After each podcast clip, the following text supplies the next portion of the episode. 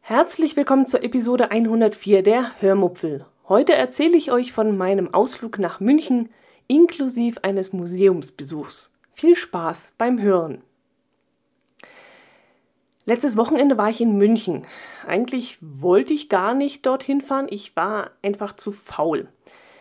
Der Gedanke nämlich, mich morgens um kurz nach 5 Uhr aus dem Bett zu quälen und um halb sieben bereits am, ba am Bahnhof zu stehen, auf dem kalten Bahngleis, das gefiel mir so gar nicht. Aber es blieb mir ja eigentlich nichts anderes übrig, denn sonst könnte ich euch heute wieder mal nichts Interessantes erzählen. Und das war dann auch der Auslöser, den ich so immer vor mir her schimpfte. Ich habe dann immer so zu mir gesagt, du fährst da jetzt hin, du fährst, verflixt nochmal nach München, sonst weißt du im nächsten Podcast wieder nichts zu erzählen. Ja, und so bin ich dann also gefahren. Und äh, man kann so direkt sagen, ihr seid daran schuld. Ich hoffe, ihr fasst euch jetzt an die Nase und äh, habt ein bisschen ein schlechtes Gewissen. Ja, und jetzt gibt es auch einiges zu erzählen. Fangen wir mal gleich mit der Zugfahrt an. Ich bin also um kurz nach 6 Uhr zum Bahnhof nach Kempten gefahren, habe mir ein Bayern-Ticket Single für 23 Euro gekauft und bin dann noch zum Bäcker marschiert, um mir dort noch eine Butterbreze zu kaufen. Dann bin ich auf den Bahnsteig gegangen und habe dort auf meinen Zug gewartet. Und irgendwann kam eine Frau auf den Bahnsteig gehetzt, ziemlich außer Atem und hat einer anderen Frau, die sie da kurz zuvor noch umarmt hat, ganz aufgeregt erzählt, dass ihr Auto nicht angesprungen sei und dass sie deshalb zu spät kommen würde und, und, und, und, und. Die Frau schnatterte und schnatterte und schnatterte und ich habe dann beschlossen, ein wenig weiterzulaufen, um dem ganzen Gebrabbel von ihr ein bisschen zu entgehen. Das war mir einfach zu früh, das war mir einfach zu aufregend und zu hektisch und morgens, naja, ich muss zugeben, ich bin so ein kleiner Morgenmuffel und da brauche ich einfach ein bisschen Zeit, bis ich dann ansprechbar bin. Und das war einfach, dieses Gebrabbel von der Frau, das war einfach too much für diesen Morgen. Irgendwann kam dann der Zug. Ich stieg als eine der ersten ein und suchte mir dann mein Abteil aus. In diesem Abteil saß ein jüngerer Mann, der so aussah, als wäre er an keinem Gespräch interessiert, und das kam mir dann ganz gelegen. Ich ging also in das Abteil hinein und wünschte diesem jungen Mann einen schönen guten Morgen, als ich etwas unsanft von einem Rucksack ins Abteil geschoben wurde. Und hinter diesem Rucksack kam diese Schnattertante hinterher. Und da gab es dann für mich kein Entkommen mehr.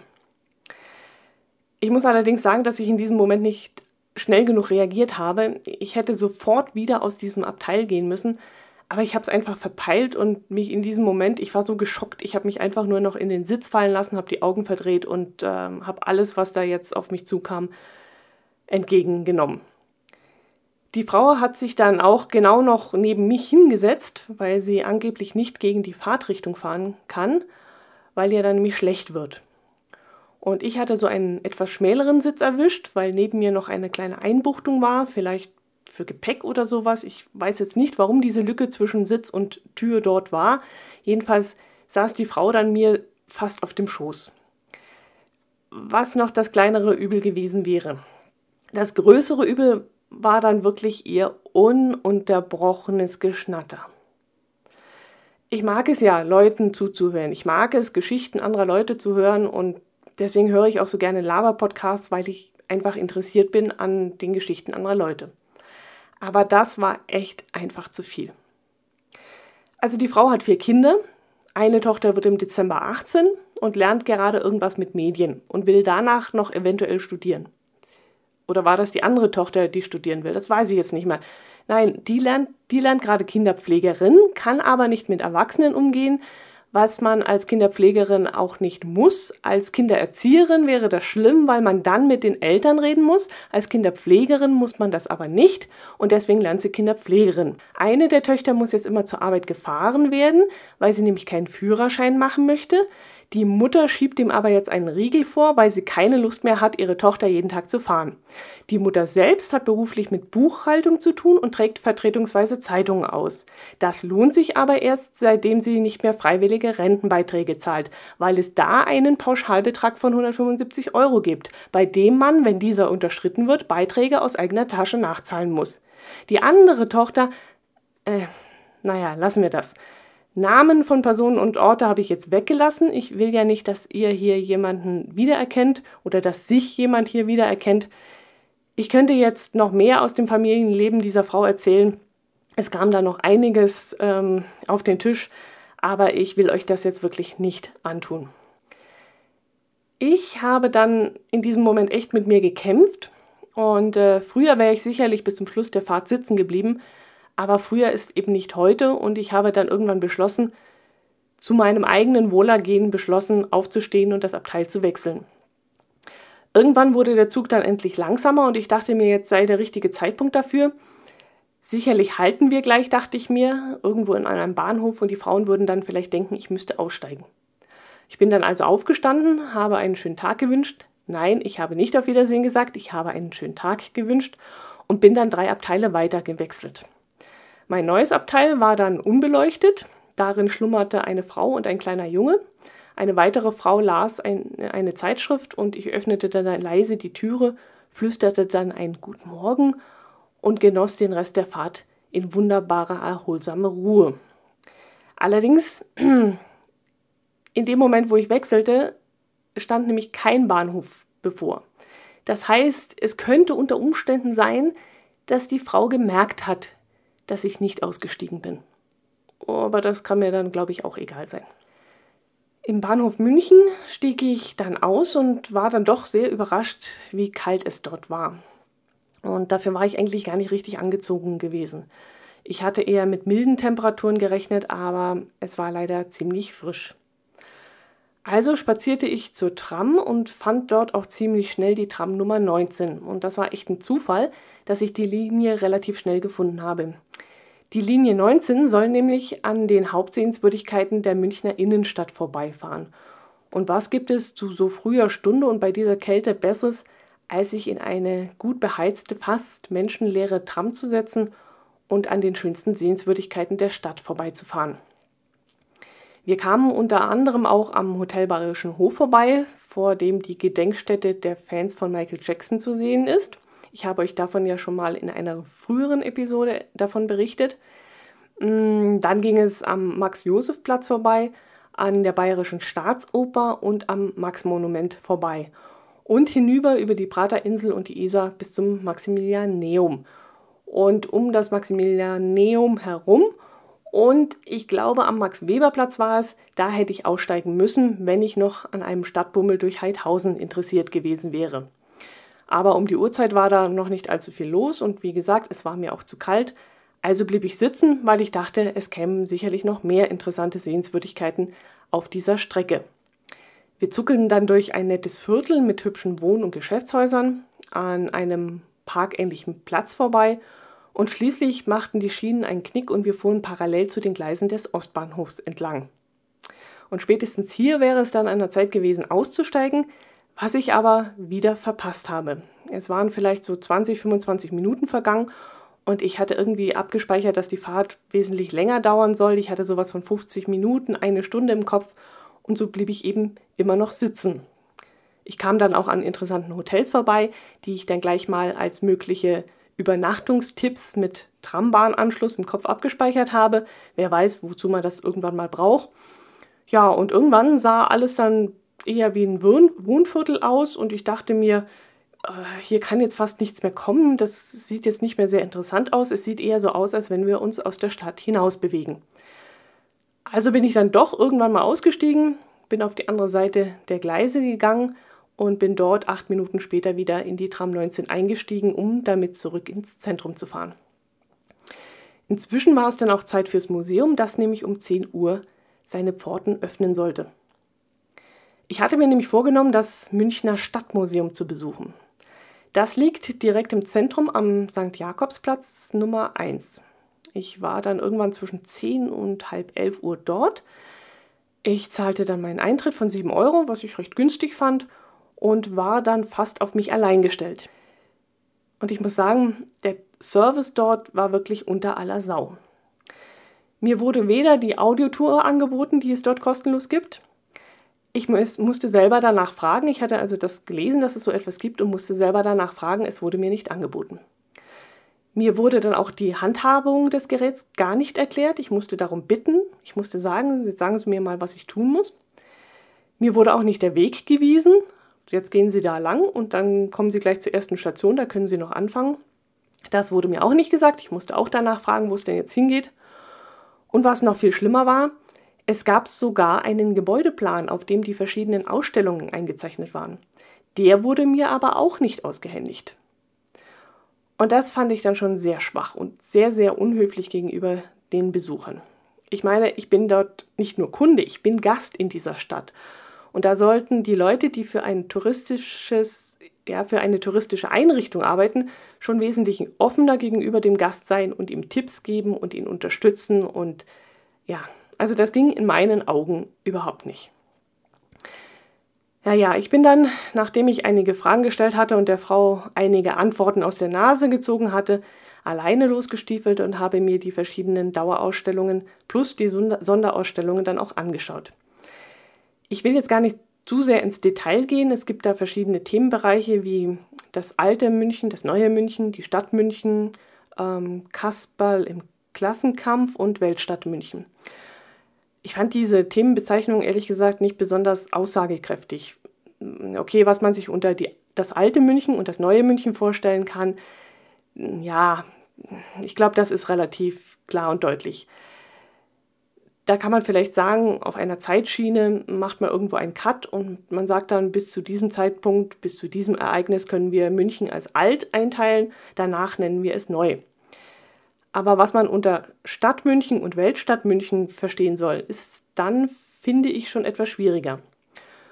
Und das spiegelte sich für mich auch irgendwie in der Ausstellung selbst wieder. Ich fand die Themen nicht besonders klar gegliedert. Und irgendwann habe ich diese Vorstellung, dass sich die Ausstellungsstücke in irgendwelche Themen gliedern lassen müssen, ähm, aus meinem Kopf gestrichen und dann konnte ich die Ausstellung auch besser genießen und besser auf mich wirken lassen. Aber erstmal musste ich mich von diesen Themen einfach verabschieden. Ja, deshalb nenne ich euch jetzt auch ein paar Dinge, die ich so gesehen habe, ohne sie in irgendein Thema einzuordnen. Ihr könnt euch ja dann vielleicht selbst überlegen, wo ihr das Exponat zuordnen würdet. Mm, ich habe zum Beispiel Ritterrüstungen gesehen und Waffen wie Kanonen und Speere. Dann wurden noch die Schäffler vorgestellt. Schäffler werden anderorts auch Fassbinder, Küfner oder Büttner genannt. Sogenannte Schäffler sind nämlich typisch für München. Äh, einen könnt ihr zum Beispiel sehen, wenn ihr um 11 Uhr oder um 17 Uhr das Glockenspiel auf dem Rathaus anschaut. Dort oben drehen sich dann nämlich diverse Figuren im Kreis und unter anderem tanzt da ein Schäffler in Tracht, den sogenannten Schäfflertanz. Und es wurde da ein bisschen so erklärt, woher dieser Schäffler kommt, woher der Schäffler-Tanz kommt, ähm, wie er sich in, im Laufe der Zeit verändert hat. Das fand ich recht interessant.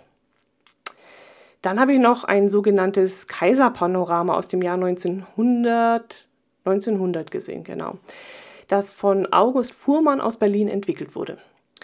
Das war, ja, das Kaiserpanorama, wie beschreibe ich das jetzt? Das war ein riesiger, runder, vielleicht zweieinhalb Meter hoher Kasten, an dessen Außenwand sich dann im Kreis vielleicht 14 bis 16 Leute hingesetzt haben. Da waren da also Stühle gestanden vor diesem Kasten, um diesen Kasten herum und man konnte sich dort hinsetzen.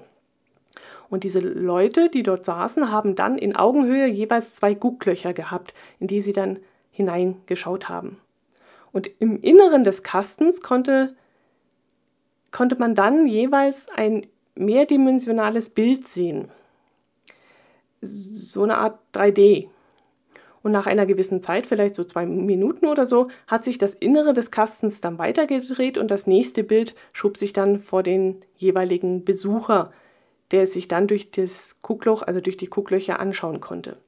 Und diese Bilder, die stammen dann aus Indien und das war natürlich Anfang des, keine Ahnung, also des 20. Jahrhunderts, 1900 irgendwas, war das etwas ganz Besonderes, dass man sozusagen Bilder eines fernen Landes so dreidimensional anschauen konnte. Also ich muss sagen, das war für mich das beeindruckendste Ausstellungsstück des ganzen Museums. Allein für dieses Gerät, das ich vorher wirklich noch nicht so gekannt hatte, hat sich der Besuch des Museums wirklich schon gelohnt. An verschiedenen Stellen konnte man dann auch Audiodateien abspielen lassen, indem man einen Knopf gedrückt hat. Ähm, an einer Stelle wurden zum Beispiel verschiedene Münchner Dialekte vorgestellt und ich wusste gar nicht, dass es innerhalb Münchens auch verschiedene Dialekte gibt. Das klang für mich immer wie münchnerisch und fertig, aber dass jeder, jeder Bezirk eigentlich auch so eine eigene Nuance hat, das wusste ich gar nicht. Das war mir neu. Zum Beispiel soll Franz Beckenbauer einen besonderen Münchner Dialekt sprechen, der sich von den anderen unterscheidet. Man kann dann eine Tonaufnahme mit der Stimme vom Beckenbauer abspielen lassen. Und äh, ja, das habe ich jetzt nicht gemacht. Ich habe lieber Karl Valentin angehört. In der doch recht langen Szene spricht er nämlich mit Liesel Karstadt zusammen ähm, ja, diesen Sketch Semmeln, Knödeln. Und das passt ja in diesem Moment so richtig, ja, wie die Faust aufs Auge. Und das fand ich total lustig. Mir ging dann dieses Semmeln, Knödeln noch die ganze Heimfahrt durch den Kopf. Ich habe dann immer wieder Semmeln, Knödeln vor mir her gesagt. Ich dachte eigentlich jetzt nur im Kopf gesagt, aber als mir dann auf der Heimfahrt im Abteil jemand, äh, ja, der mich etwas seltsam angeguckt hat, habe ich dann gemerkt, ich muss das jetzt wohl gerade laut ausgesprochen haben. Ja, ich weiß nicht, ob ihr den Sketch kennt, den findet ihr auf jeden Fall auf YouTube. Und wenn ich ihn finde, werde ich äh, das auf jeden Fall mal verlinken. Das ist echt eine lustige Szene, wie da Karl Valentin ähm, der Liesel Karlstadt äh, das Semmellenknödeln erklärt. Ja, an verschiedenen Stellen konnte man dann auch diesen Audioguide nutzen, den ich ja auch mitgenommen hatte. Da standen dann Nummern an den Wänden, die man dann in das Gerät eintippen musste und dann die Informationen zu hören bekam. Die waren aber die gleichen Informationen, die auch auf den Tafeln standen. Man hätte sie also auch alle lesen können. Allerdings war das mit dem Lesen dann auch so eine Sache, die mir auch nicht so gut gefallen hat. Es gab nämlich sehr, sehr, sehr viele Tafeln in diesem Museum verteilt, die man lesen konnte. Fast jedes Ausstellungsstück hatte eine eigene ausführliche Informationstafel und der Text, der da drauf stand, war, hm, wie soll ich das jetzt erklären, sehr ermüdend. Die Texte waren relativ detailliert, dementsprechend lang waren sie dann auch und sie waren nicht besonders einfach gehalten. Also natürlich waren sie verständlich, also verständliches Deutsch, aber eben nicht sehr einfach strukturiert und ziemlich verschachtelt und mit Fachbegriffen gespickt, die an der Stelle einfach nicht hätten sein müssen, denke ich. Es war also ziemlich anstrengend, sie konzentriert zu lesen und wenn dann irgendwelche andere Leute um einen herum standen und sich womöglich dann noch unterhielten, dann wurde es schon sehr, sehr schwer, sich auf die Texte zu konzentrieren. Das, ähm, ja, das hätte einfacher verfasst sein müssen. Deshalb finde ich es eine gute Idee, wenn man sich diesen Audioguide besorgt, um einfach etwas entlastet zu werden. Und nicht einmal diesen Audioguide, also alle Stationen des Audios, Audioguides kann man komplett hören. Ich habe es dann, das, das war einfach zu viel. Ich habe es dann so gemacht, dass ich mir die Ausstellungsstücke angeschaut habe und wenn mir eines besonders gut gefiel oder besonders interessant war, dann habe ich entweder die Informationen angehört oder wenn es eben dazu keine Audiodatei gab, habe ich dann den Text gelesen. Aber jetzt komplett alles anhören oder komplett alles zu lesen, das war einfach zu viel, das hätte man gar nicht aufnehmen können ja, irgendwann war ich dann auch so vollgepumpt mit Informationen, dass ich dann langsam auch nicht mehr weiter konnte. Und das, ja, das ausgerechnet in der Abteilung, auf die ich mich am meisten gefreut hatte, nämlich München während des Nationalsozialismus. Das war dann ganz zum Schluss und da war ich dann schon so fix und fertig und ich habe davon nicht mehr viel aufnehmen können und ich kann auch euch gar nicht mehr viel davon erzählen. Erzählen kann ich euch noch von der Sonderausstellung in der Frauenkleidung der 30er Jahre ausgestellt waren. Die findet, glaube ich, noch bis nächstes Jahr, März nächstes Jahr, hm, das weiß ich jetzt nicht. Also sie läuft jedenfalls noch eine Weile. Und ähm, ja, das, das, das Thema selbst fand ich jetzt nicht so interessant. Ich schlenderte eher gelangweilt durch die Ausstellung. Ähm, was mir allerdings auffiel, war, dass die Schuhe und die Handtaschen, die die Frauen in den 30er Jahren getragen haben, auch heute noch getragen werden können. Also die Mode der Schuhe hat sich bis heute kaum geändert. Wir tragen heute also wieder das, was man vor 90 Jahren getragen hat. Die Kleider allerdings, die unterschieden sich dann doch ziemlich. Interessant fand ich dann auch den Widerspruch während des Nationalsozialismus. Die deutsche Frau sollte ja praktisch und sittlich angezogen sein.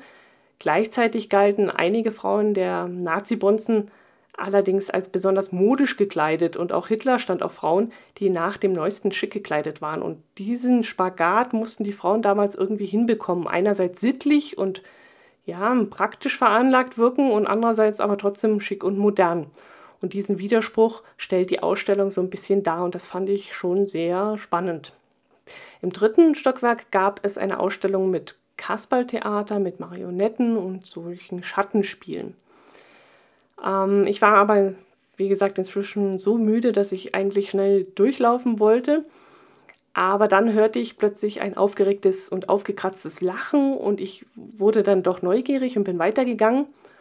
Und äh, ich habe dann die ersten drei Räume schnell hinter mich gebracht und äh, bis ich dann zu zwei Japanern stieß, die vor einer mannshohen Figur standen. Diese Figur saß in einem Stuhl und immer wenn die Japaner an ihr vorbeigingen, fingen sie an zu zappeln und lachte und lachte und lachte. Und das fand ich so witzig, dass ich dann auch noch zu dieser Puppe lief und mich neben diese Puppe hinstellte. Und äh, dort standen dann auch noch zwei Jahrmarktspiegel. Äh, ich glaube, ihr kennt das auch, diese Spiegel. Mh, mm, in einem sah man dann so aus wie so ein Gnom mit so kurzen Beinen, total zusammengeschrumpft. Und im anderen Spiegel sah man dann so aus wie so ein langgezogener Lulatsch. Und wenn man sich vor einem dieser Spiegel bewegte, stand man dann wohl genau in diesem Bewegungsmelder dieser Puppe und die fing dann immer wieder an zu wackeln und zu lachen. Und das passte irgendwie super zusammen. Also ich sah dann mein eigenes lächerliches Spiegelbild im Spiegel und die lachende Puppe, die sich dann schier neben mir wegschmiss und mich dann eigentlich auslachte. Und das fand ich dann eine sehr lustige und schöne Situation ja, das war dann auch der Grund, warum ich dann doch weiterlief und neugierig war, was denn nun in den hinteren Räumen so ausgestellt war. Und das war dann richtig interessant, was da hinten dann noch kam. Da waren nämlich noch diverse Jahrmarktsutensilien ausgestellt. Zum Beispiel alte Kinderkarussellfiguren aus dem Anfang des letzten Jahrhunderts und dem Ende des vorletzten Jahrhunderts. Oder es gab eine Schießbude in Originalgröße. Es gab auch ein paar Geisterbahnfiguren, die ebenfalls mit Bewegungsmelder ausgestattet waren. Und äh, eine Geisterbahneinheit bestand zum Beispiel aus mehreren Totenköpfen, die mechanisch miteinander verbunden waren. Und die Mechanik selbst machte mehr Lärm als das Klappern der Totenkopfgebisse. Ich stand also davor und wusste, dass das Ding gleich wieder losklappern würde und ich zuckte dann trotzdem zusammen, als es dann tatsächlich losging, weil die Mechanik so laut rappelte und rumpelte, da bin ich gleich zusammengezuckt vor Schreck. Gleich daneben standen dann drei, vielleicht zwei Meter hohe Skelette, alte Skelette. An diesen Skeletten sah man den Rost am, am Gestänge und äh, den Lack, der abblätterte und die verblichene Farbe. Also ja, das Ganze sah so alt aus und es war eigentlich gar nicht gruselig. Und trotzdem, als die Dinger sich dann plötzlich hin und her bewegten, hin und her schwankten und das Gestänge da so quietschte und knarkste, da habe ich eine richtige Gänsehaut bekommen. Und die wollte auch gar nicht weggehen. Das war ein echt seltsamer Moment. Ich habe bestimmt eine Minute davor gestanden, habe der Technik dazugeschaut, diese wackelnden Beine von diesen ähm, Skeletten und ich hatte eine Gänsehaut überall am ganzen Körper, auf dem Rücken, auf, dem, auf der Kopfhaut, an den Armen und das war richtig eklig. Die wollte einfach nicht weggehen. Ich bin dann weitergegangen, nur damit das aufhört, dieses Kribbeln. Aber trotzdem war das eine der schönsten Abteilungen des ganzen Museums. Und ich fühlte mich da auch irgendwie in eine ganz andere Zeit versetzt. Und äh, das lag vielleicht auch daran, dass es so ziemlich muffig roch in dieser Abteilung nach altem Holz, nach ein bisschen Moder, nach altem Leder, nach alten, ja, das, das war irgendwie, ah, das war schon cool. Übrigens, das ist etwas, was mir auch unangenehm aufgestoßen ist. Im ganzen Museum roch es sehr abgestanden. Schon beim Betreten des ersten Raumes war mir das aufgefallen. Es herrschte eine richtig schlechte Luft in den Räumen, teilweise, teilweise unerträglich. Und ich war jedes Mal froh, wenn ich in den Flur kam und das, das Stockwerk dann wechseln musste, weil hier zog dann so ein bisschen die Luft durch die Etage und ähm, ja, das war dann recht angenehm. Wenn man dann wieder in die, in die Abteilung reinkam, dann hatte man wieder diese stickige, unangenehme Luft. Und das lag nicht nur an den Ausstellungsstücken, sondern an der schlechten Entlüftung dieser Räume. Unangenehm waren mir dann auch die, wie will ich es sagen, aufdringlichen Aufpasser. In jeder Abteilung standen nämlich Mu Museumswächter herum und ja, wenn sie wenigstens nur gestanden hätten, aber die wuselten auch um einen herum.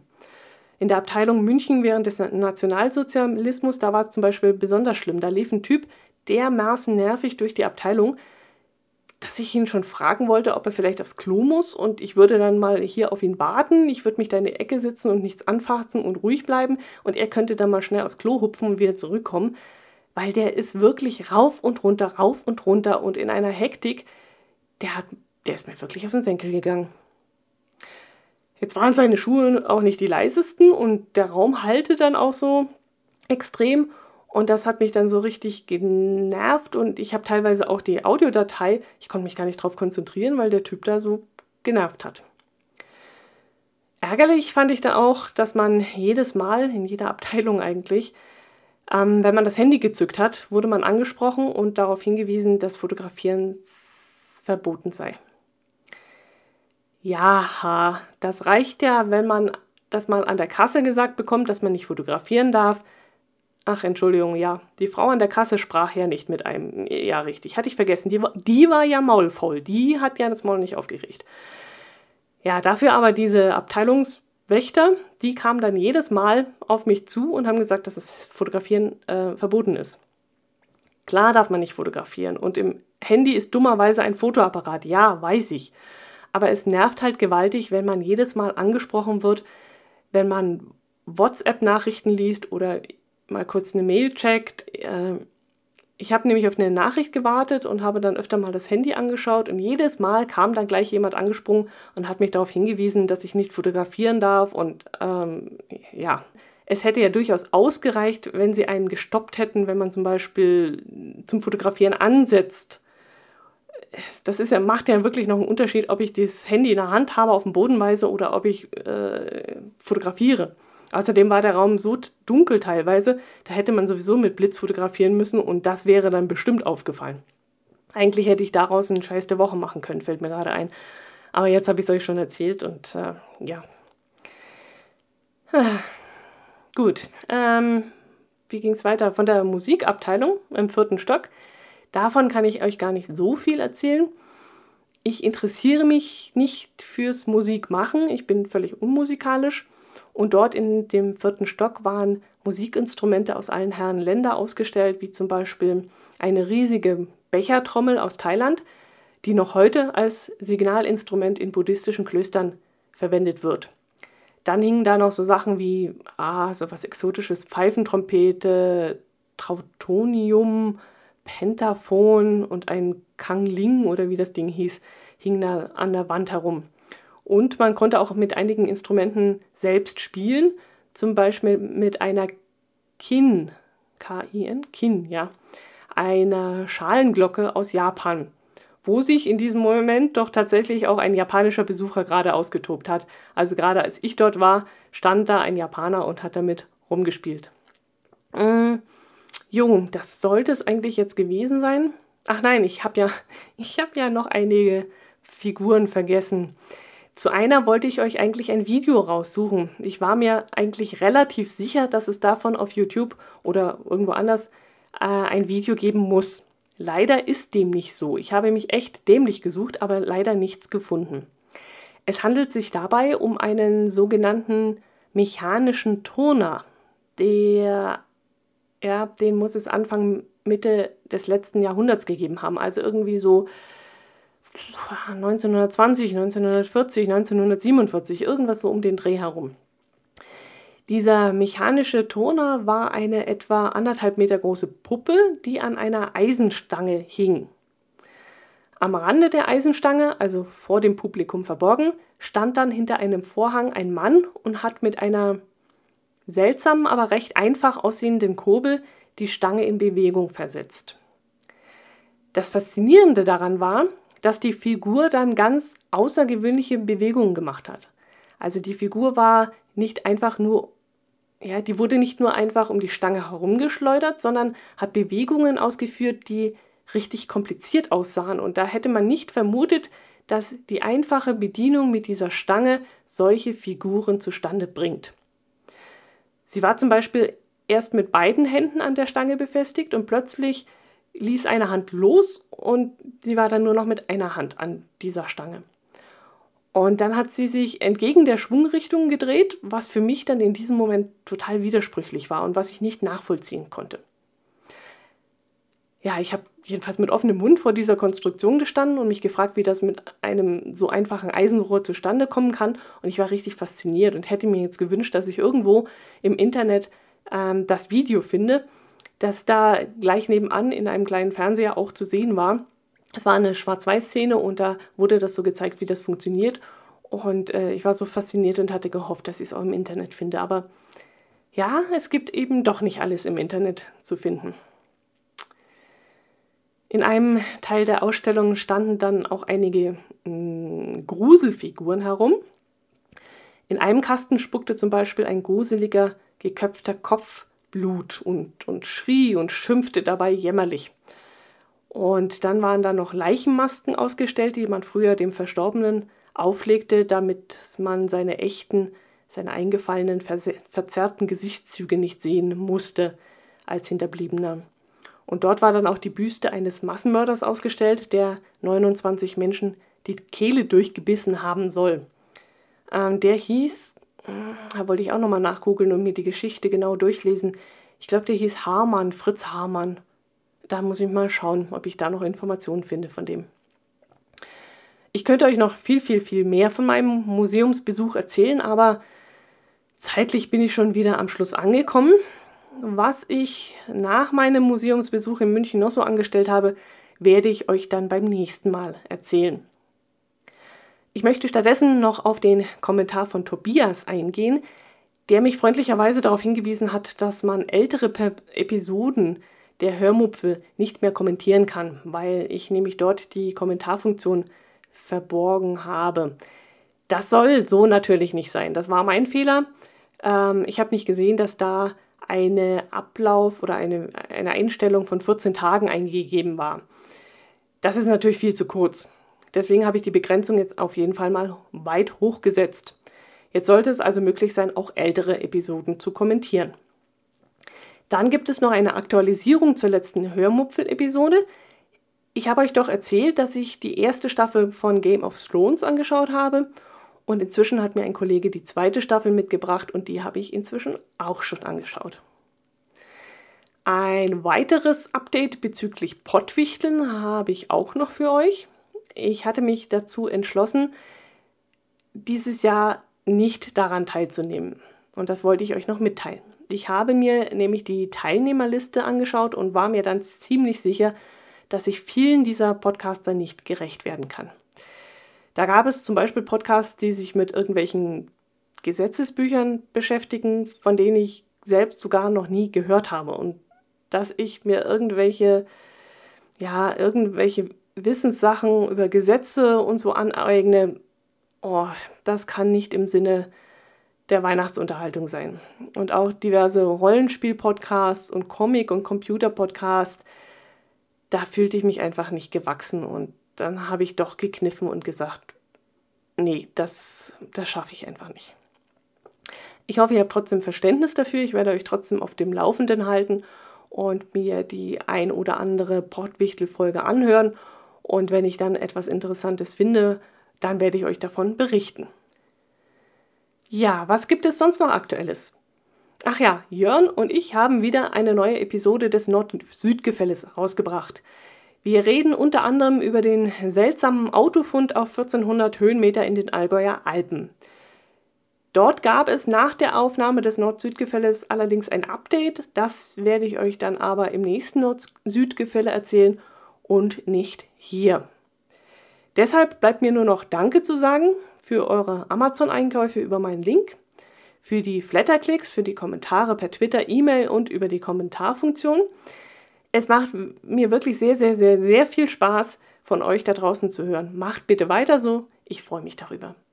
Wir hören uns dann nächste Woche wieder in alter Frische. Macht es gut, bleibt gesund und bis dann. Servus.